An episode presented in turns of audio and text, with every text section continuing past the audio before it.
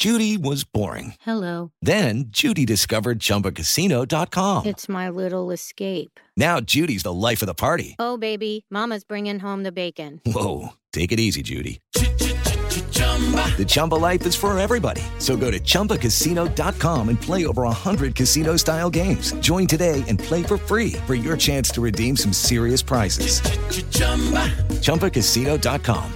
No purchase necessary. Void where prohibited by law. 18 plus terms and conditions apply. See website for details. Siete en punto, panorama informativo 88.9, información que sirve. Yo soy Alejandro Villalbazo en el Twitter, arroba Villalbazo13. Es eh, miércoles 9 de febrero, Iñaki Manero. ¿Cómo te va, Iñaki? En el touch de la semana, Alex Villalbazo, amigos de la República Mexicana, muchas gracias por seguir con nosotros. Vámonos con el panorama COVID. La cifra de muertes a nivel mundial ya llegó a 5.766.875 personas lamentablemente fallecidas. El número global de casos ya rebasó los 400 millones. De acuerdo con datos de la Johns Hopkins, hasta esta mañana se han acumulado 401.389.331 infecciones del SARS-CoV-2 en el mundo. Y pese a la vacunación, tras la aparición de la variante Omicron, se registraron medio millón de muertes por COVID-19 a nivel global, un balance más que trágico, afirma la Organización Mundial de la Salud.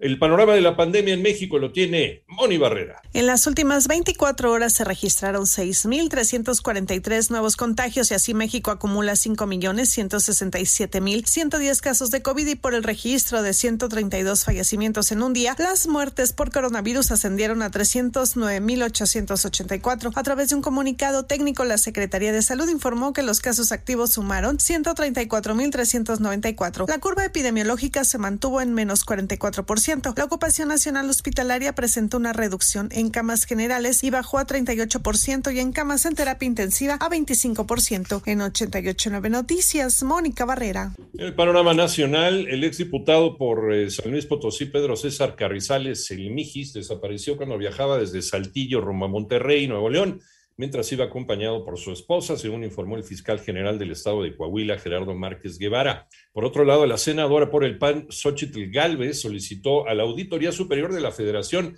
que revise los contratos de Pemex y sus filiales con la empresa Baker Hughes en el periodo 2018-2021, mientras alista una denuncia en los Estados Unidos por un posible conflicto de interés en estas contrataciones.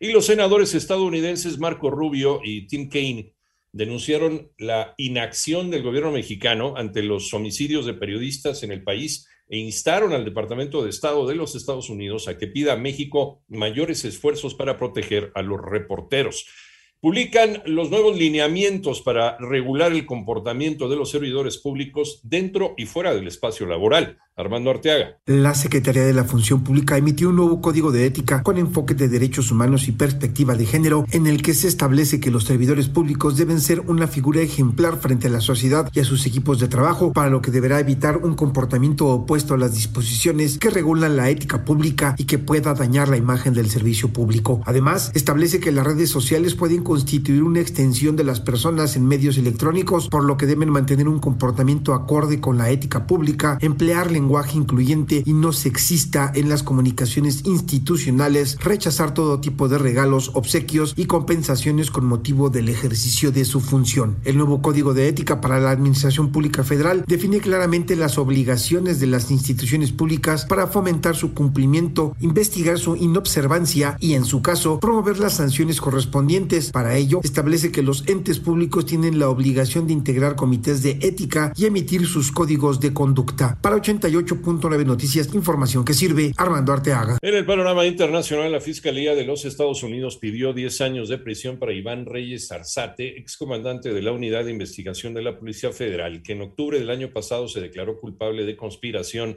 para el narcotráfico de cocaína, en un caso íntimamente relacionado con el que el ex secretario de Seguridad Pública de México, Genaro García Luna, preso en los Estados Unidos por delitos de narcotráfico. Al menos 14 personas murieron, 35 más resultaron heridas por el deslave de una montaña que sepultó varias viviendas en una ciudad del centro de Colombia informa la Unidad Nacional para la Gestión del Riesgo de Desastres. Y hoy miércoles Israel lanzó ataques contra baterías antiaéreas sirias en represalia por un misil disparado desde el país vecino, informan las Fuerzas Armadas israelíes. El rey Felipe VI de España dio positivo a COVID-19, por lo que permanecerá en aislamiento siete días.